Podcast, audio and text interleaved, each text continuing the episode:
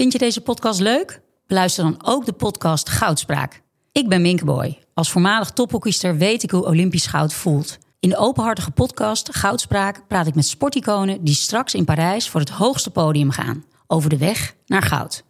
Beluister nu de podcast Goudspraak.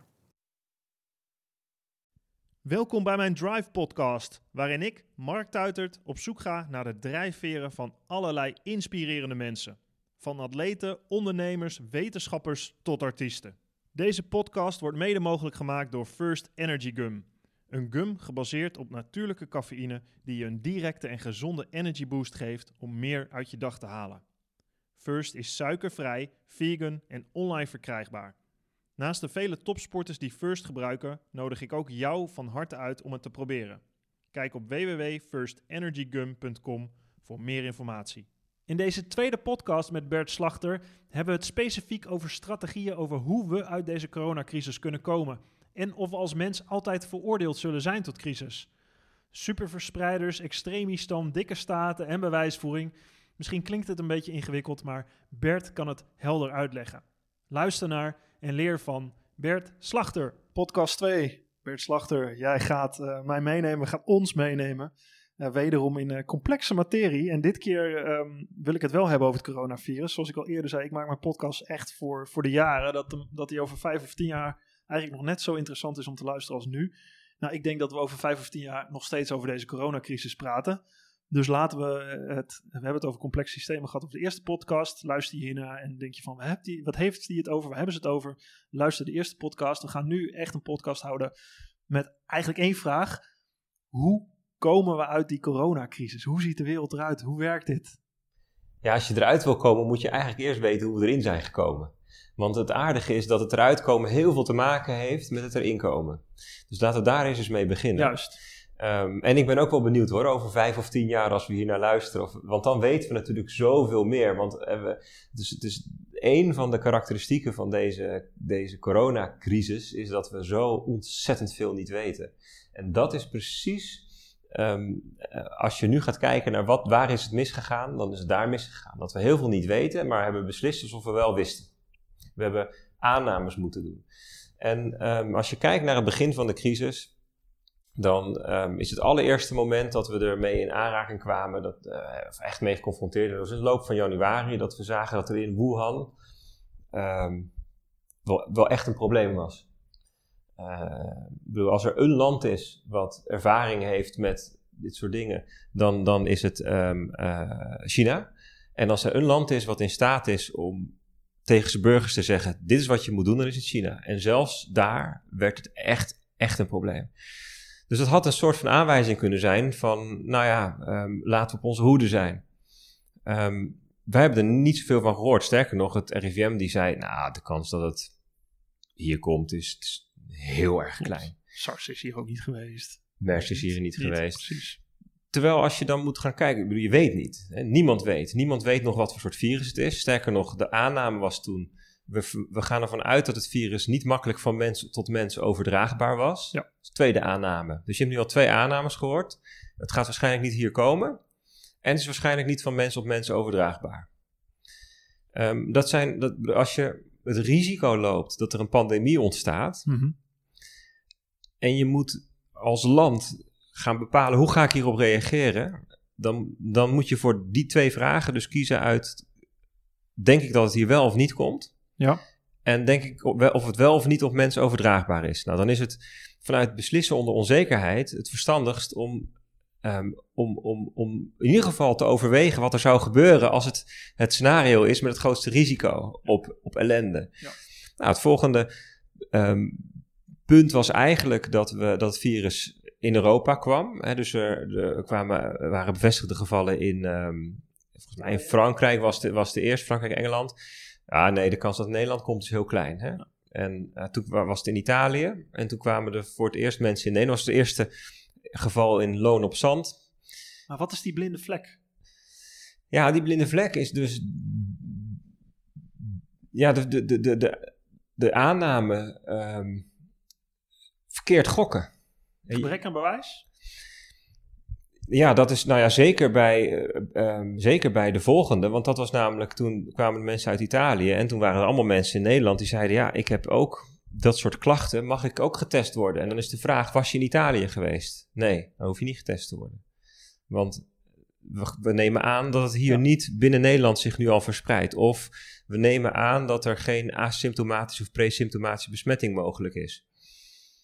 Ja, en dan kom je wel op het punt dat je moet zeggen, ehm, ehm, dat is een, eh, een gevaarlijke aanname. En er zit inderdaad met dat, dat, dat, dat verwarren van bewijs. Dus we hebben geen bewijs dat er hier in Nederland al transmissie is. Of we hebben geen bewijs dat het virus ehm, eh, overdraagbaar is zonder, zonder symptomen. En, en ehm, bij beslissen onder onzekerheid moet je niet, het, niet verwarren. ehm, er is geen bewijs voor X met er is bewijs dat niet X. Dit is cruciaal. Dit is, echt, dit, is echt, ja, dit is echt heel cruciaal. Je hebt eigenlijk altijd drie opties. Of je hebt bewijs dat iets niet zo is, of je hebt bewijs dat iets wel zo is, of je hebt geen bewijs. En Dat zijn er drie. En heel vaak wordt, dat, wordt er één optie wordt er vergeten, namelijk bewijs dat iets wel zo is. Zeggen oké, dus, dus als we geen bewijs hebben, dan betekent dat dat bewijs hebben dat het niet zo is. Dat is een hele listige Ja, redeneerfout. maar je moet nu al heel goed naar jou luisteren om dit Ja. inderdaad te Ja. begrijpen. Of ermee Ja. in te gaan in mijn gedachten. Dat, is, dat is zo in je hoofd werkt dat zo gek. Dat woordje niet of het... Ja, dus we hebben geen bewijs dat het zich kan verspreiden. Dus, nou, dus, dus verspreidt het zich niet. Nee, ho, ho, ho. We hebben geen bewijs. Of we hebben, we hebben geen kennis. Of we hebben tegenstrijdig bewijs. Eigenlijk eh, de aannames die zijn ge- gebaseerd op de verkeerde dingen. Namelijk dat we geen bewijs... Dat we denken bewijs te hebben dat er, dat er niks is. Precies. Terwijl dat niet zo is. Precies. En dat is heel vaak. Dus wat je En eigenlijk... niemand durft dat dan te zeggen ook. Hè? Eigenlijk durft niemand te zeggen van... Eigenlijk weten we het gewoon niet. Nee, maar dat, is, geen nee, idee. maar dat is de kunst. Dus dat je zegt, we weten het niet. En, en er zijn, kijk, hoe, hoe meer je bij vakmanschap in de buurt komt, hoe meer mensen ook bereid zijn om te zeggen, ik weet het niet. Ja, dus echte vakmensen, de echte experts, die zeggen, ik weet wat ik niet weet. Er is ontzettend veel wat we niet weten. Dus die bekende curve inderdaad. hè. exact. eerst gaat hij op, ik weet alles. En dan, Ja. oh shit, weer leer je meer, Ja, ik weet toch ja. niks. En daarna... En dan langzaam ga je wat leren. Ja. En hoe meer je van iets weet, hoe meer je ook weet wat je nog niet weet, weet je wel. Dus dat is, dat is, dat is een kenmerk van vakmanschap. En, ehm, de, en bureaucraten, die zitten op het vak ehm, Excel-sheets invullen. En dus die hebben geen inhoudelijke kennis. Dus die, hebben heel, die denken, oh, er is geen bewijs dat. Nou, mooi, dan gaan we daar Nee, maar er zitten toch wel experts in, viroloog, et cetera, die echt gewoon heel veel verstand hebben van verspreiding en van, van virussen. Absoluut. En als je goed kijkt naar wat al die experts hebben gezegd, dan zeggen ze voortdurend: wij weten heel veel niet. Ja. We weten nog heel weinig van dit virus. Ja. Weet je, dat soort uitspraken. Eh, Dus zij geven een advies op basis van hun vakmanschap Ja. en zeggen ook: we weten heel veel niet. Ja. En dan vervolgens moet jij als eh, beslisser dus wel het signaal oppikken: oh, wacht, we weten heel veel niet. Ja. Dat betekent ehm, dat we moeten gaan kijken: oké, we hebben twee opties. In welk van die twee opties zit de meeste catastrofe? Ja. Het meeste leed, het meeste risico en in welke niet? En dan gaan we daar eens even verstandig mee om. Goed, d- dat hebben we allemaal niet opgepikt. Ehm, terwijl het mooiste was geweest dat we toen al hadden gezegd: ehm, laten we nou nu, nu er de mogelijkheid is op eh, een epidemie in Nederland. Dat was volgens mij nog in de tijd, nou, ik denk dat net een pandemie werd genoemd. Ja. Laten we dan nu als Nederland eens eventjes slim nu al onze connectiviteit omlaag brengen. Dat betekent de, de mogelijkheid voor het virus om zich te verspreiden. Ja. Want een virus, een virusverspreiding is niet alleen maar eh, een eigenschap van het virus. Het is ook een eigenschap van het netwerk van mensen waarin het zich verspreidt. Dus een virus heeft natuurlijk bepaalde eigenschappen zoals ehm, ehm, of het in druppeltjes door de lucht kan en dat soort dingen. Maar al- het heeft ook te maken met het gedrag van mensen. Dus als mensen zouden beslissen, als wij zouden zeggen, joh, weet je, laten we, nou- laten we nou preventief nu al al die evenementen eh, stoppen. Ehm, alle, alle, alle bijeenkomsten met meer dan zoveel mensen. Als we dat, stel dat we dat op eind februari al hadden gedaan.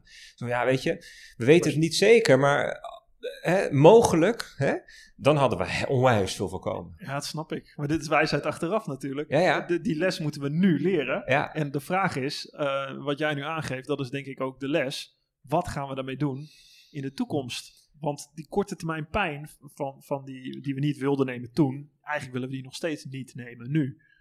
Ehm, ik, ik, ik ga ook mee met ondernemers die zeggen, ja, weet je, laten we de boel gewoon opengooien. Volgens mij, eh, niet dat ik zeg dat het moet hoor, want ik, volgens mij zijn er, als ik, als ik erover nadenk, ben benieuwd hoe jij dat over denkt, zijn er maar twee opties.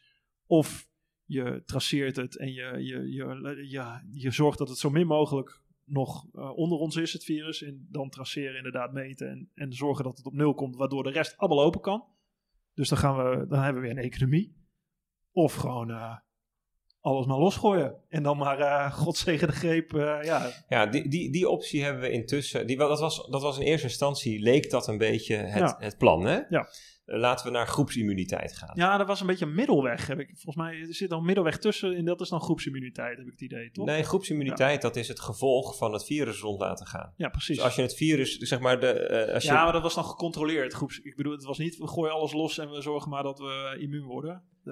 Wel onder lockdown en dan langzamerhand die immuniteit opbouwen. Ja, dat was dan stap 2. Dus eerst zeiden we, was het groepsimmuniteit van, uh, we zien het wel wat er gebeurt. En toen, uh, en toen um, kwam zeg maar, de conclusie van dat betekent dat we het zorgsysteem ernstig overbelasten. Ja. Dat was het punt van flatten the curve. Hè? Dat was toen een beetje de meme van we moeten het onder, ja, dus flatten the curve en raise the bar. Dus je, moet, je moet zorgen dat die, dat die, uh, die, die verspreiding zo geremd wordt dat de curve wordt uitgesmeerd en je moet de capaciteit van je zorg omhoog doen. Dat was nou ja, laten we zeggen begin maart was dat dan eh, de uitkomst van oké. Maar nog wel met het idee, de curve die, die werd wat platter gemaakt. Met andere woorden uitgesmeerd over langere tijd. Ja. En als je gaat rekenen is dat nog steeds wel een jaar of twee, drie voordat dan iedereen het gehad heeft. Ja. Maar nog steeds met het idee, laten we nou toewerken naar groepsimmuniteit. Ja. Waarbij de aanname wordt gedaan dat groepsimmuniteit bestaat. Weer een aanname? Ja. Ja, en dan is dus de vraag, ehm, als je dan de vraag hebt van, hè, van, van zou dat ontstaan of niet, wat is het risico die in ja of nee zit? Ja. Dus stel dat we aannemen dat groepsimmuniteit wel überhaupt bestaat, dat het kan, dat dat werkt. Um, wat is het voordeel? Nou, het voordeel is dat je dan over twee of drie jaar um, dat dit virus uit zichzelf weg is. Want groepsimmuniteit betekent dat zoveel mensen de virus, het virus hebben gehad en, en er immuun voor zijn, dat het virus uit zichzelf geen groei meer kan veroorzaken. Omdat er minder dan één persoon in de omgeving is naar wie die kan ja. overspringen, zeg maar. Ja. Dat doen we kunstmatig met bof, mazelen en rode hond. Ja. Door in te enten. en bijvoorbeeld, ik geloof mazelen heeft een R van 20. Dus dat betekent... is extreem besmettelijk. Dat betekent dat 95% moet ingeënt zijn. En als dat minder wordt, als daaronder komt, nou, dan, weet je wel, dan kan dat de kop weer opsteken. Dus bij het RIVM zijn ze heel goed in zorgen dat dat op dat niveau is, weet je wel. Want nou ja, dat willen we met z'n allen, want we weten intussen wel, um, de, een mazelenepidemie is erger dan de optelsom van alle vaccins. Ja. Het vaccin heeft natuurlijk ook altijd een risico, ja. maar als je dat allemaal bij elkaar optelt, dan is dat, dat risico is lager. afweging. Ja, ja dan, dan, dan, dat risico dat er af en toe weer duizenden mensen polio of wat dan ook. Maar jij zei net, uh, dit is het positieve scenario, negatieve scenario is dat je dus iedereen het laat hebben en er dan achter komt dat er helemaal geen immuniteit ontstaat. Ja. Want een, een coronavirus, ja, er, zijn, er zijn allerlei coronavirussen die we kennen, waarbij de immuniteit maar heel tijdelijk is. Dus als we iets geleerd hebben eigenlijk van de aannames die we als het eerste deden in deze crisis, dan was de negatieve aanname eigenlijk uitgaan van een negatieve aanname. Nou ja, eigenlijk, uh, zolang je het nog niet Sorry, zeker weet, Ja. moet je, mag je het risico niet nemen. Hè? Dus de bewijslast voor het nemen van risico, dat ligt bij degene die, uh, uh, bij, bij de kant waar het risico zit. Ja. En, en we weten het nog niet, dus is groeps, en we weten wel wat de kosten zijn. Want het scenario van groepsimmuniteit betekent dat 60, 70, 80 procent het moet hebben. En dat betekent dus ook x aantal doden. Het betekent ook dat x aantal mensen op de intensive care komt. En, En dat de blijvende schade. Twee, twee jaar lang dicht gaat nog. Nou ja, en dat is dan het volgende punt. Ehm, hoe, hoe kun je gecontroleerd een, een bepaalde hoeveelheid zieken ehm, eh, laten, laten bestaan? Want het idee is dan dat je dus zorgt voor, er zijn nu, eh, elke dag worden er duizend besmet, zoiets. Nou, en als je dat duizend dagen volhoudt, dan heb je duizend keer duizend is een miljoen. me- Dat moeten er dus meer, er moeten er al vijfduizend of tienduizend per dag zijn die het hebben. Ja. En dan keer En je weet het pas eh, twee weken later of drie weken. ja, dus, dus, dus dat, is, dat is de truc. Dus vandaag worden er duizend, of 10.000 mensen besmet, want met Ja. duizend kom je er niet. Nee. En ehm, over drie weken zie je dan bij het poorten van het ziekenhuis hoeveel het er echt waren. Want je kunt 10.000 is zoveel, ja, ga dat maar testen en tracen. Dat, gaat, dat, dat, dat doe je dan dus niet. Dus nee, je wil dan precies proberen om ehm 10.000 mensen elke dag besmet te laten worden. Ehm, Maar die R, hè, want we hebben het vaak over de R, hè? het reproductiegetal. Ja. Dat staat dan voor hoeveel mensen wordt door één iemand besmet. Die R die moet dan dus precies één zijn. Want Ja. alle 10.000 mensen mogen precies één andere besmetten. Ja. En dan heb je er daarna weer 10.000. Maar als die R nou boven de 1 komt, dan krijg je exponentiële groei. En exponentiële groei betekent dat, dat er eh, een verdubbeling is. Eh, Dus dat betekent niet dat die 10.000 naar, Ja. dat er elke keer eentje bij komt, maar dat het dan binnen een bepaalde tijd gaat verdubbelen naar 20.000. En bij 20.000 zit je al heel, kom je heel dicht in de buurt van de capaciteit van de IC. Dus moet je weer opschalen. Dus je zit eigenlijk maar twee verdubbelingen af van totale ellende. Ja. En ehm, dat is een beetje het probleem van, ehm, van, van virusverspreiding. Dat is heel moeilijk te controleren. Ja, want voor je het weet, als je even niet oplet, dan moet je alles weer dichtgooien. Dan denk je, oh, we zijn eruit. En een maand later Ja. zit je weer in de... ja dus, dus op papier klinkt het als een heel aardig idee. We laten gewoon elke keer 10.000 mensen besmet worden. En dan duizend dagen lang, dan zit je op 10 miljoen mensen. Dan zitten, hebben we groepsimmuniteit. Maar zo, maar, maar zo gecontroleerd gaat dat niet. Hè? Want virusverspreiding ehm, is niet dat iedereen precies één iemand aansteekt. Sommige mensen steken nul mensen aan, sommige één en sommige duizend. En die R is een gemiddelde. En ehm, je moet dus in alle statistieken en alle berekeningen daarover, moet je ook wel rekening houden met die dikke staart. Hè? Want Ja. we, hadden, we hadden het net over Ja. Taleb. Nou, Ja. Taleb die doet dingen met dikke staarten. Fat tails. Fat tails. En dat is denk ik wel interessant om even wat beeld bij te krijgen. Mhm. Eh, en Ta- Taleb noemt het dan extremisten en mediocristen. Dus Mhm. eigenlijk de extreme en de normale wereld. Ja. En in de normale wereld, daar zit je eigenlijk met, met alle dingen die aan zwaartekracht onderhevig zijn. Dus bijvoorbeeld, er is heel veel fysieke dingen. Dus bijvoorbeeld de lengte van mensen. En een leuk voorbeeld vind ik altijd wel, zet eens 30 mensen in een ruimte. En eh, kijk wat de gemiddelde lengte is. Dan stel dat je 30 Hollandse mannen in een ruimte zet. Wat is de gemiddelde lengte, denk je? 1,86. 1,86. Doe even 1,86. Stel dat er iemand bij komt. De 31ste persoon. Hoeveel invloed zou zijn lengte hebben op de gemiddelde lengte die er op dat moment is? Ja. Wat denk je? Wat, wat, wat is het gekste wat er kan gebeuren? Ja, het gekste kan gebeuren dat er iemand van 2,20 binnenloopt. Ja. Ja.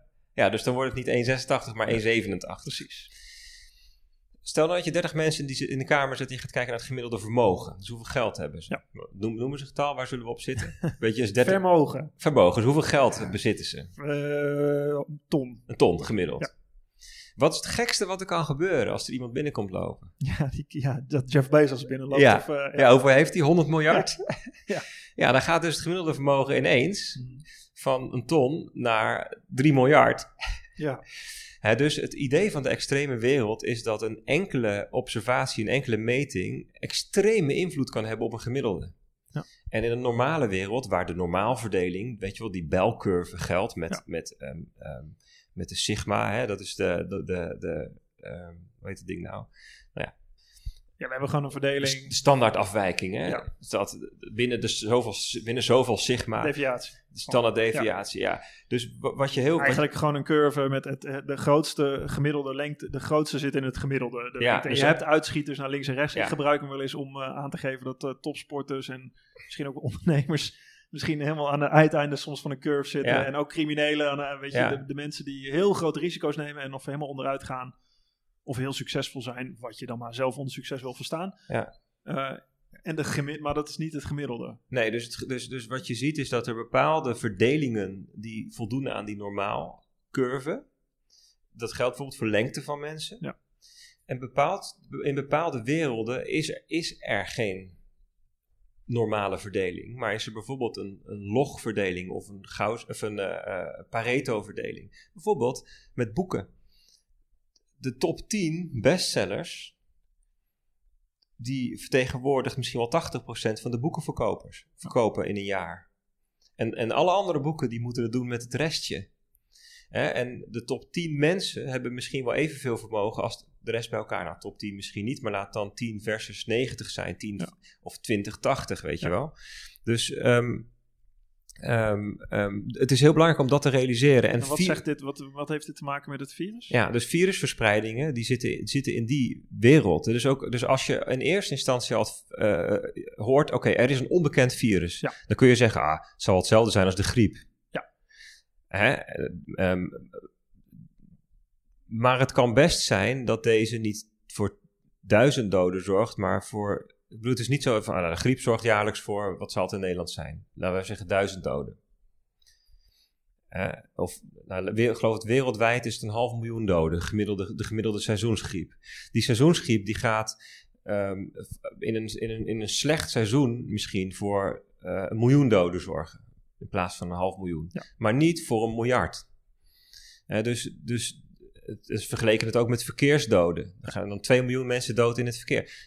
verkeersdoden zijn niet besmettelijk. Die gaan niet ineens, gaan niet ineens volgend jaar 80 miljoen mensen dood in het verkeer.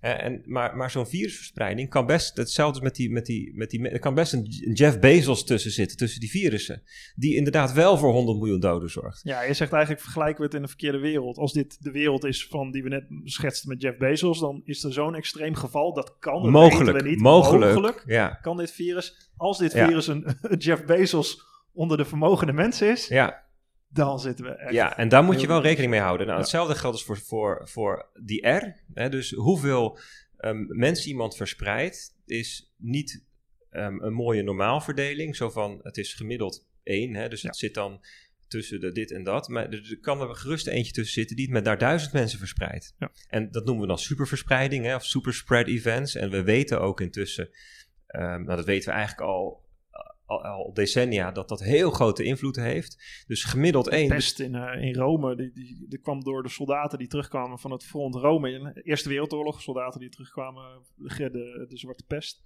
Ja, en heel veel virusverspreidingen. Dus ook de Spaanse griep weten we dat ook van. En intussen weten we dat van deze, van, van corona dus ook. Dat er in al die landen zijn er dus plekken aan te wijzen uh, waar dat soort dingen plaatsvonden. Um, nou ja, en dan zeggen mensen van ja, maar we hebben nu de evenementen verboden. Ja, dat is wel waar, maar kijk eens wat er in Singapore gebeurt. Als er een land is geweest die van tevoren wist hoe ze hiermee om moest gaan, was Singapore. Die hadden dat gewoon op de plank liggen. Ja. Nota bene door um, Yanir Baryam en Nassim Taleb geadviseerd, ja. tig jaar geleden. Ja. Ze hebben het ook Die ook met paper kwamen in januari al om de hele wereld te waarschuwen exact, van jongens, zo moeten jullie reageren, luister nou. Dus, dus Singapore, hartstikke mooi, weet je wel. Alles gedaan zo volgens het boekje en ook heel snel was het weer weg. En nu ineens, een paar weken geleden, duizenden gevallen in Singapore. Hé, hey, hoe kan dat nou? Want we doen toch alles volgens het boekje? Ja, wat was er nou? Er zijn dus in Singapore is er een bepaalde klasse van mensen. Dat zijn immigranten, die werken daarvoor heel goedkoop.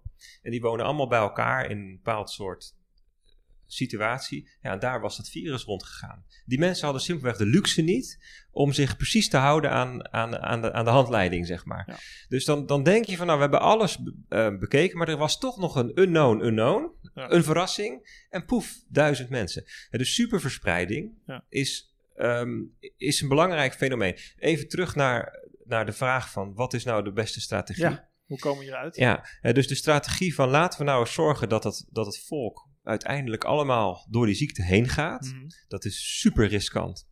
Omdat een virusverspreiding niet een normaalverdeling is. En er dus dingen kunnen gebeuren die extreem veel invloed hebben, die, die of, of je loopt dus het risico als je zegt iedereen gaat er weg op ja, dan, dan, dan, hebben we, dan hebben, krijgen we doden. Dan, dan kunnen we de IC's er niet aan. Dan is dit misschien. Ja, dat is dan het gevolg. Dat, is de consequentie. Dat is de consequentie van zo'n onverwachte gebeurtenis die veel vaker voorkomt dan je verwacht. Hè? Dus de Jeff Bezos gebeurtenissen. Die, die, die heeft dus het gevolg dat de, dat, dat, dat, dat de zorg meteen naar de kloten is. En dat je dus of zegt van nou ja, laat, laat dan maar iedereen creperen. Of je moet weer een lockdown in. Nou, en de aanname er is, en die vind ik nog wel, weet je, dat dat het een, dat het een je, weet, je weet het niet. Het zou heel erg uh, uit de hand kunnen lopen qua doden. Misschien kan het meevallen. Maar wat daar ook nog, dit is niet, e-, ethisch is denk ik niet de juiste keuze. Maar wat er ook nog we krijgen is dan het idee leefbedden met mensen. Van als we dat doen, ja, dan gaat de economie weer lopen. Dan kunnen, ja. Maar dat, dat geloof ik niet. Ik nee, denk, nee. Als we nu alles los zouden laten. Klopt. Nee. Ik, ik, zie nu naar de tv te kijken, programma's of concerten van een jaar geleden. Iedereen dicht tegen elkaar. En dat is gewoon raar om naar te kijken. Hè? Ja, ja, ja. Klopt. Dat is, we, als we nu losgaan, dan niemand, die economie gaat, nee, weet je gaat niet meer zo. Weet je wat het is? Op het moment dat je, dat je uh, zegt, laat het maar los en, en um, er ontstaat echte, echte ellende. Ja. Met, hè, even uit de categorie, de lijken liggen in de gang bij het ziekenhuis. Dan, mm dan gaat iedereen uit zichzelf thuis blijven. Precies. Hè, dus En heb je alsnog economische ja, catastrofe. Ja, ja, dus in beide gevallen is daar economische catastrofe. Dus eigenlijk is de enige manier ehm, is het, de virusverspreiding reduceren, terugbrengen tot hele kleine aantallen. Ja. Tientallen. Ehm, misschien wel moet je zeggen, het doel is naar nul. En, en daarbij realiseren we ons, dat gaat niet lukken, want het zal altijd weer blijven opduiken. Maar elk individueel geval wat we tegenkomen, wat we, wat we willen we detecteren, testen, traceren. Dus ook kijken hè, met wie is contact geweest en isoleren. Met als doel om het elke keer weer de kop in te drukken. Precies, dus we gaan, het, eh, we gaan het isoleren om het virus niet verder te laten verspreiden. Het, het traceren om die tijd te overbruggen, omdat we niet weten met wie iemand in contact is geweest in de tussentijd. Ja, En dus al die het- gevallen ook dus- natrekken. Ja, het idee is dus dat je mensen isoleert voordat ze besmettelijk worden. Dat is het interessante aan contactonderzoek. Dus dat is, eh, dat, is, dat is eigenlijk de grote eh, clue daarvan.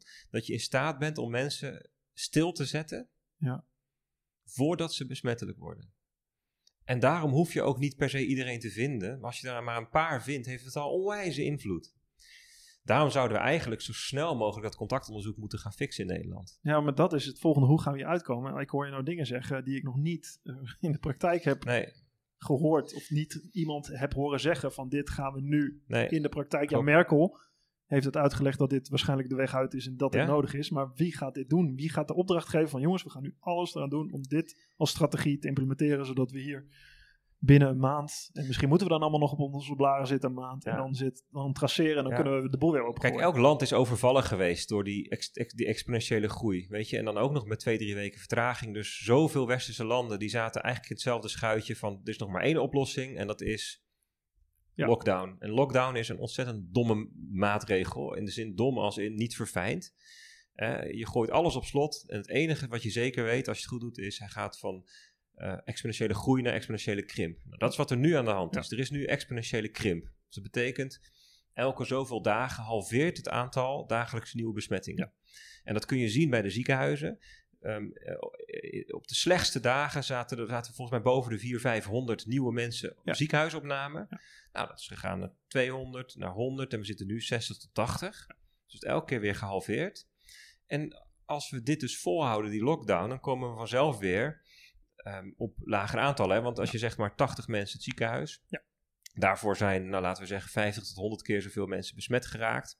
Dus 5000 mensen besmet twee, drie weken geleden. Ja. Nou, dat is intussen ook weer gehalveerd. dus Ehm, je komt op een punt dat ja. dat te traceren is. ja, dus eigenlijk al Ja. die landen die zeggen op een gegeven moment van wat wordt onze strategie? Eh, wij gaan nog even door met die lockdown tot we aan deze voorwaarden voldoen. Ja. Nou, en die voorwaarden die, vers- die verschillen niet zo gek veel.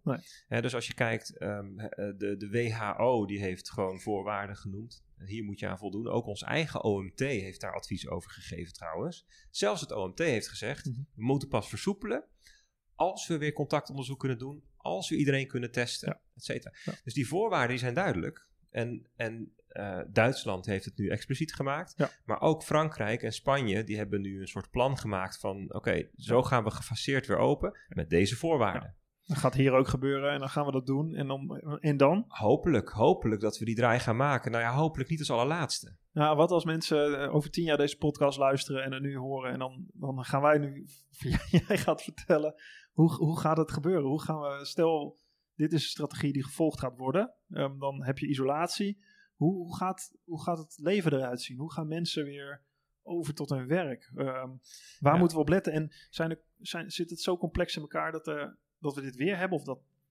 die complexiteit waar we eerder over hadden in de, e- eerste podcast eh, die we samen hadden, ehm, is dat veranderd? Is, dit is één voorbeeld. Ja, je zult dus wel, zolang het virus nog bestaat... zul je ehm, de R onder de 1 moeten houden. Je moet, je moet voorkomen dat het weer exponentieel gaat groeien. Dus grenzen dicht.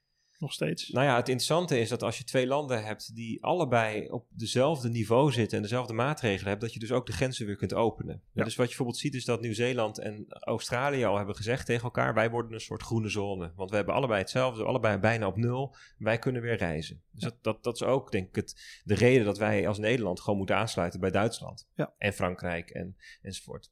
Oostenrijk. Oost-Europa doen ze het dat betreft, zitten ze ook op, eh, veel meer in deze richting. Dus Ja. Tsjechië, Slowakije, Griekenland heeft het goed eerder in. Ja. Ja, precies. Ja, dat is het aardig als je eerder ingrijpt. En als je harder ingrijpt, kun je ook veel eerder weer open. Ja. Maar, dus hoe gaat het eruit zien? Ja, we zullen die R onder de 1 moeten houden. En, Totdat er een vaccin is. Of totdat we het hebben uitgeroeid. Either way. Maar één van de twee. Want dit zomaar zijn gang laten gaan, dat, dat hebben we met elkaar wel gezien. Dat gaat hem niet worden. Dus we zitten in een jaar met... Maar kunnen we dan wel de economie opengooien als Ja. we traceren? Ja, dus juist door het traceren en dus extreem testen, extreem traceren, Ja. daarmee kun je eh, de economie veel verder open doen dat als je een, dan als je een voortdurende stroom van zieken hebt. Kunnen we, En, ja. en wat je vaak ziet in landen, hè, dus bijvoorbeeld Nieuw-Zeeland, die heeft vier niveaus. Die zegt van oké, we hebben niveau 1, 2, 3 en 4. Niveau 0 is lockdown. Ja. En ehm, afhankelijk van bepaalde criteria schakelen we tussen die niveaus. Dus je zou kunnen zeggen, ehm een van de criteria is hoeveel nieuwe besmettingen hebben er plaatsgevonden. Is Ja. dat onder de 10, dan mogen we naar het bovenste niveau. Wordt het meer en dan kun je afschalen. Ehm, het, het kan ook zijn dat je zegt, van, nou laat het ook afhangen van ehm, externe omstandigheden. Dus bijvoorbeeld als, als de, de atmosfeer goed is, dus hoge luchtvochtigheid, veel UV-licht, dan, is, dan verspreidt het virus zich moeilijker. Hm. Nou, dan kunnen we ons wat meer permitteren. Hm. Maar dat zijn allemaal dingen die moeten we nog onderzoeken, want we weten nog zo weinig van het virus. Maar naarmate we meer weten, kunnen we dus ook slimmere dingen gaan doen. Misschien hebben we straks een hele handige app die ons goed ondersteunt bij Ja. contactonderzoek. Ja. Daar moeten we de tijd voor nemen, want je moet dat qua privacy goed regelen, qua burgerrechten enzovoort. Maar als die ondersteunt, kan er misschien weer meer. Dan kan het Hm. onderdeel worden van zo'n systeem. Maar kunnen we dan in een eh, sportstadion, ik ben sportliefhebber, kunnen Ja. we weer mensen bij elkaar hebben? Ja, dat is wel de meest extreme. Ja, hè? Dat is echt misschien wel de allerlaatste. Maar kunnen de terrassen open deze zomer? Ja, hiermee kunnen wel de terrassen open. Terrassen kunnen open, een sportstadion wat dicht is, waar allemaal mensen samenkomen. Ja, dat is misschien moeilijker. Ja. Dat zou kunnen. Dat dat, misschien is het in, met z'n allen in een stadion eh, in elkaars nek schreeuwen, le- letterlijk. Ja, dat is misschien wel de laatste die je moet, die En, eh, doen. Je bent ondernemer, je, je denkt ook na over economie, over, eh, over filosofie, heb ik ook al door. Ehm, stel, dit, dit vaccin is er over een jaar en we, we hebben, ja, nou ja, goed, de stadions, verdorie, die schaatswedstrijden. Oh. Nou goed, Ja, Stel, die gaan door, maar zonder publiek. Ehm, we komen hieruit. Ehm daar, ongetwijfeld gaat die economie. Ik denk dat we nog niet eens door hebben hoe, hoe hard de klappen gaan zijn in het alledaagse leven. Stel dat dat gaat gebeuren, dat vaccin is er. Daarna dan, want dan gaan we weer verder. Eh, ik denk dat we dan wel heel erg wakker zijn op deze situatie, Ja. virus. Ik denk dat we daar alles aan gaan doen. Maar ehm, in, inherent aan ons economisch systeem, waar er nog steeds nog veel meer schulden in zitten, is die, is die fragiliteit, die kwetsbaarheid die we in de eerste podcast bespraken, dat is toch nog steeds hetzelfde probleem. Hoe kunnen we daar ja. mee omgaan en blijven mee omgaan? Als we die lessen pakken nu uit de crisis. Ja, dat is een hele goede vraag. Hoe ziet de post-corona-wereld eruit? Ja. Ja, daar, wordt nog heel veel over gefilosofeerd. En hoe maken beslissers, hoe kunnen de mensen die de keuzes maken, eh, hoe kunnen ondernemers zich beter wapenen, maar hoe kunnen ook, de, ook politici zich, of landen, of lokale eh, entiteiten, ja, hoe, kunnen ze, hoe kun je daar tegen wapenen over beslisvorming? Ja, de vraag is of mensen de les al geleerd hebben, nu. Ik denk het eigenlijk nog niet. Ik denk, stel dat, stel dat nu dat we, dat we nu de shit gefixt hebben, dan Ja. gaat alles verder zoals het was. Dat denk ik ook. Maar op het moment dat we nu nog één of twee jaar gaan zien dat de economie echt naar de klote is, hè, dat er, dat er ehm, ja, da- da- dan, dan gaan we wel structureler nadenken over waar zijn we eigenlijk mee bezig. Ik denk soms wel eens dat, dat het ook de natuur is die ons weer een lesje wil leren of wil vertellen. Hé Ja, hey, jongens, misschien wel. Hè? Misschien, Boem. moet de, misschien moet de brandering af en toe eens door. Ja, Kijk, een soort kijk- amor fati zijn Nietzsche. Accepteer het lot niet alleen, maar heb het lot lief. En dat is heel moeilijk als, eh, als de mensen om je heen doodgaan door, door zo'n zo'n catastrofe. Ehm, dat, dat, dat is ook te banaal om dat te zeggen, heb dat lief. Dat, daar geloof ik niet in. Maar ik, er zit wel een kern van waarheid in, in die zin. Dat, je, dat dit ook heel veel zegt misschien over hoe we ons leven inrichten. Hoe we Ja, onze maatschappij inrichten. zeker. En dat we daar dus niet zomaar in kunnen denken, maar korte termijn winstje, lekker. We accepteren falen niet, hè? Dus, Nee. dus, dus als je kijkt ook naar de conjunctuur, dus de, de conjunctuurcyclus, dus de, dat is de cyclus van groei en krimp van de economie. Ja. Dat is eigenlijk heel natuurlijk. Dat was er 4000 jaar geleden al. Als de, de Nijl overstroomde, dan had je één of twee vruchtbare jaren. En dan had je daarna weer wat onvruchtbare jaren, weet Ja. je wel. Ehm, dag en nacht, eb en vloed, zomer en winter. Er zit periodiciteit in de natuur en ook in de economie. Ja. Eh, want economie betekent niks anders dan de gezamenlijke huishouding die je met elkaar hebt. Alleen de afgelopen decennia is daar ook eigenlijk, eh, over taal heb gesproken, is daar ook alle variatie uitgehaald. Hè? Dus ehm, als het slecht gaat, dan pompen we geld in de economie. En als het goed gaat, dan remmen we het af. En dat heeft er dus wel voor gezorgd dat de afgelopen decennia ehm, eh, we niet hebben geaccepteerd dat bedrijven failliet moeten gaan als ze geen bestaansrecht meer hebben. Ja. Die zijn Dus in leven gehouden. Is het een soort schijnveiligheid. Ja, ehm, Zeg maar, we, dus- we, dus- proberen, nee, maar- we proberen geld, inderdaad, we proberen dingen in leven te houden.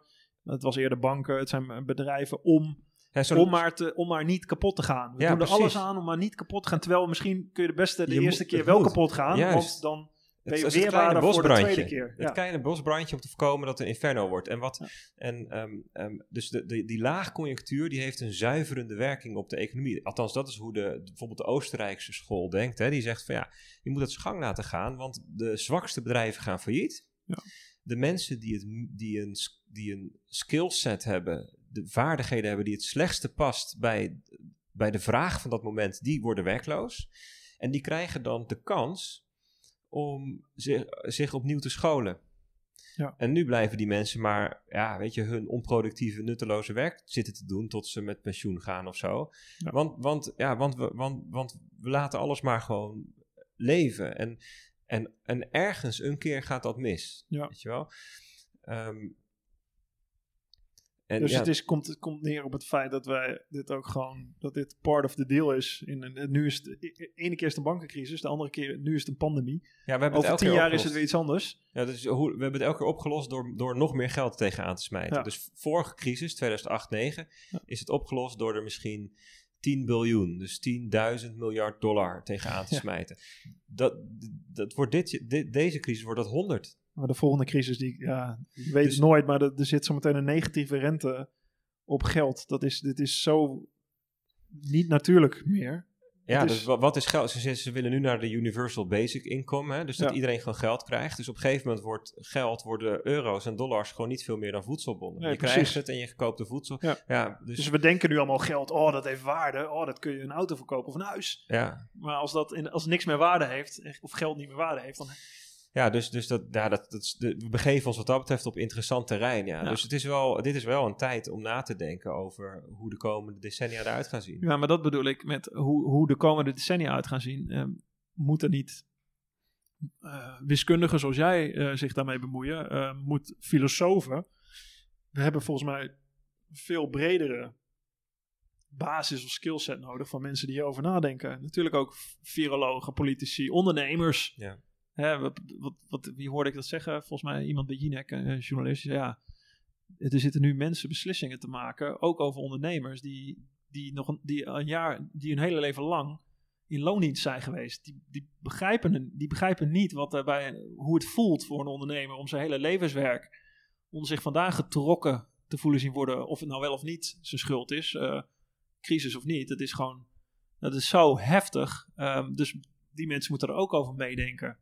Als, en hoe krijg je, hoe krijg je dat samen, zodat, zodat je een, of is het gewoon, ja jongens, zo gaat het gewoon. Dit is the way life goes. Accept it. Ja, misschien wel. Kijk, misschien moet je uit de, uit de, moet uit de as de phoenix herrijzen. Hè? Misschien moet het eerst kapot voor je iets nieuws kunt maken. Ja. Ik weet niet of je vanuit het systeem het systeem kunt hervormen. Ja, ja misschien is dat juist de, de schijnveiligheid of het ideale denken wat, wat ik nu zeg net. Dat, misschien is dat de schijnveiligheid. Dat je denkt van oké, we kunnen het de volgende keer voorkomen Ja. als we zorgen dat we een goed team Ja, hebben. We kunnen het managen. We, kun- ja, we kunnen het managen inderdaad. Ja, maar je kunt sommige dingen niet managen. Tegenslag kunnen we managen.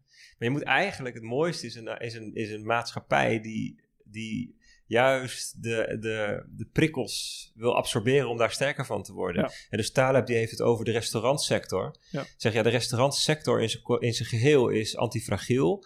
Omdat we, nou, nou hij heeft het natuurlijk over New York, hè, dus niet mis- misschien Nederland, maar omdat we namelijk restaurants zo snel ehm, failliet laten gaan. Dus een restaurant, Dus uh, restaurants heeft heel erg te maken ook met, um, met, de, met mode, zeg maar, of met, met, met, met de hypes. Hè? Ja. Dus op een gegeven moment dan is sushi in. Ja.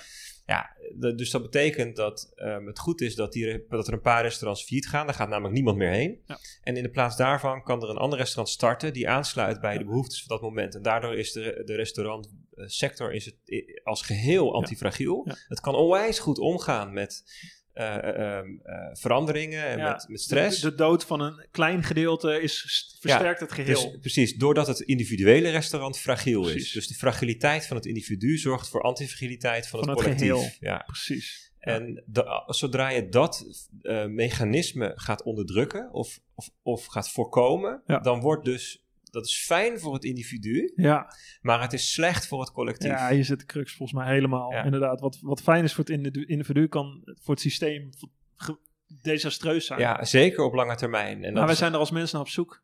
Wij willen het veiligheid. fijne, veiligheid, het fijne Ja. gevoel iedere dag een klein beetje. Ja, maar veiligheid is dus eh, zou je meer moeten zoeken in het opgewassen zijn tegen de eh, variatie. Dus als, Ja, dat vind ik zo mooi aan Taleb. Als zijn investeringsstrategie was altijd iedere dag een klein beetje bloeden. Terwijl de hele wereld loopt te feesten over de winsten die ze maken. Iedere dag een klein beetje bloeden om die opties gaande te houden. Op het moment dat, waar niemand rekening mee houdt, een onverwachte eh, downturn in de markt. Ja. Waar die zijn voordeel mee doet. ja, en die feestende mensen, dat zijn dan de kalkoenen hè, van Taleb. Ja, De turkeys, de Thanksgiving turkeys. Die zijn, ook een Dat mooie eh, analogie. ja, dat zijn even die, uitleggen. het zijn die kalkoenen Ja. en die, die, die zitten... Die leven bij elkaar in dat hok en die zeggen tegen elkaar... Elke dag zeggen ze tegen elkaar... Wat is die boer toch een fijne vent. Ja. Hij komt dus elke dag komt hij ons eten brengen. En elke dag...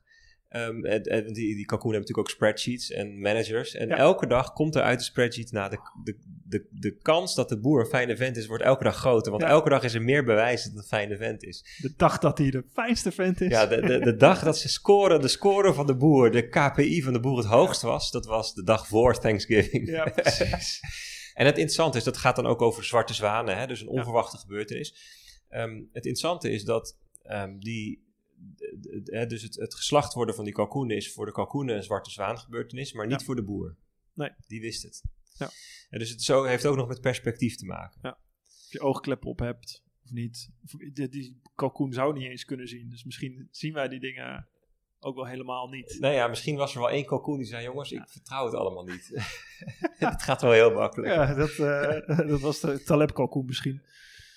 Ja, dus als je nu denkt van, hé, hey, dit is interessant, ik voel me een klein beetje een kalkoen, Ja. ga dan Taleb lezen. Ga Taleb, dat moet je sowieso doen eh, als beëindiging van deze, deze podcast. Ik gebruik deze analogie thuis ook wel eens trouwens. Als, als echt de boel voor je kapot gaat of met economische crisis. Ik gebruik hem ook vaker. Dan je, heb je een kalkoen.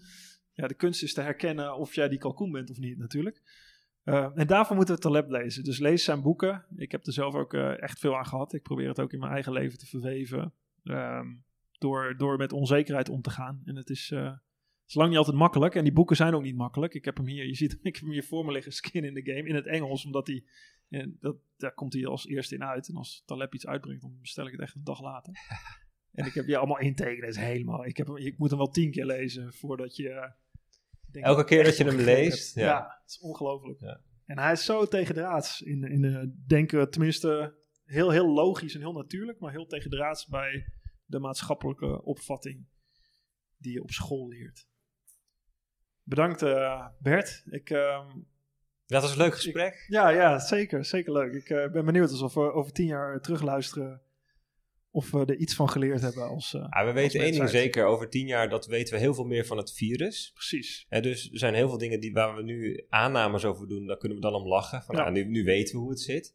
Eh, maar ik denk dat de dingen die we hebben gezegd over hoe we omgaan met onzekerheid, dat dat wel ehm, over tien jaar nog hetzelfde is. Alleen we hebben dan denk ik nog veel extremer gezien hoe de wereld zich heeft ontwikkeld. Ja. Want wat we nu zien, dat is niet volgend jaar gefixt. Dat is wel iets wat een, een trend die zich doorzet. En, Nee, en als we herstellen, dan de volgende crisis komt weer uit een andere hoek waarschijnlijk. Ja, maar het is vaak uit de diepste crisissen dat echte nieuwe dingen ontstaan. Dus als je kijkt wat in de geschiedenis de, de schakelpunten zijn, dan zijn het toch wel Ja. de oorlogen en de, de crisissen eh, waar de mogelijkheid is dat er ook weer iets nieuws ontstaat. Ja. En over tien jaar weten we of dat nu is, of, of dan pas of zo. En ondertussen kun je jezelf wapenen, eigenlijk. Ja, en door optionaliteit te kweken, door Ja. lezen, te proberen te begrijpen Ja, wat hij bedoelt. En natuurlijk door deze podcast te luisteren en daarover na te denken. Ehm, ja, tof. Dankjewel. Dank je voor het luisteren naar mijn Drive podcast. Wil je nu meer afleveringen luisteren? Abonneer je dan op mijn podcast via Spotify, iTunes of YouTube. Je kan me vinden onder Drive Podcast Mark Tuitert. Of bekijk alle informatie en alle podcasts op www.firstenergygum.com. Ga je naar het tapje media en het tapje podcasts. Daar vind je alle informatie. Laat me ook weten wat je van deze podcast vindt en welke gasten jij graag zou willen horen. Dan ga ik daar werk van maken. En dat kan je doen via mijn eigen social media kanalen. Mark Tuitert. Je kan me vinden op Instagram, Twitter en LinkedIn. Ga gedreven verder zou ik zeggen en tot de volgende Drive podcast.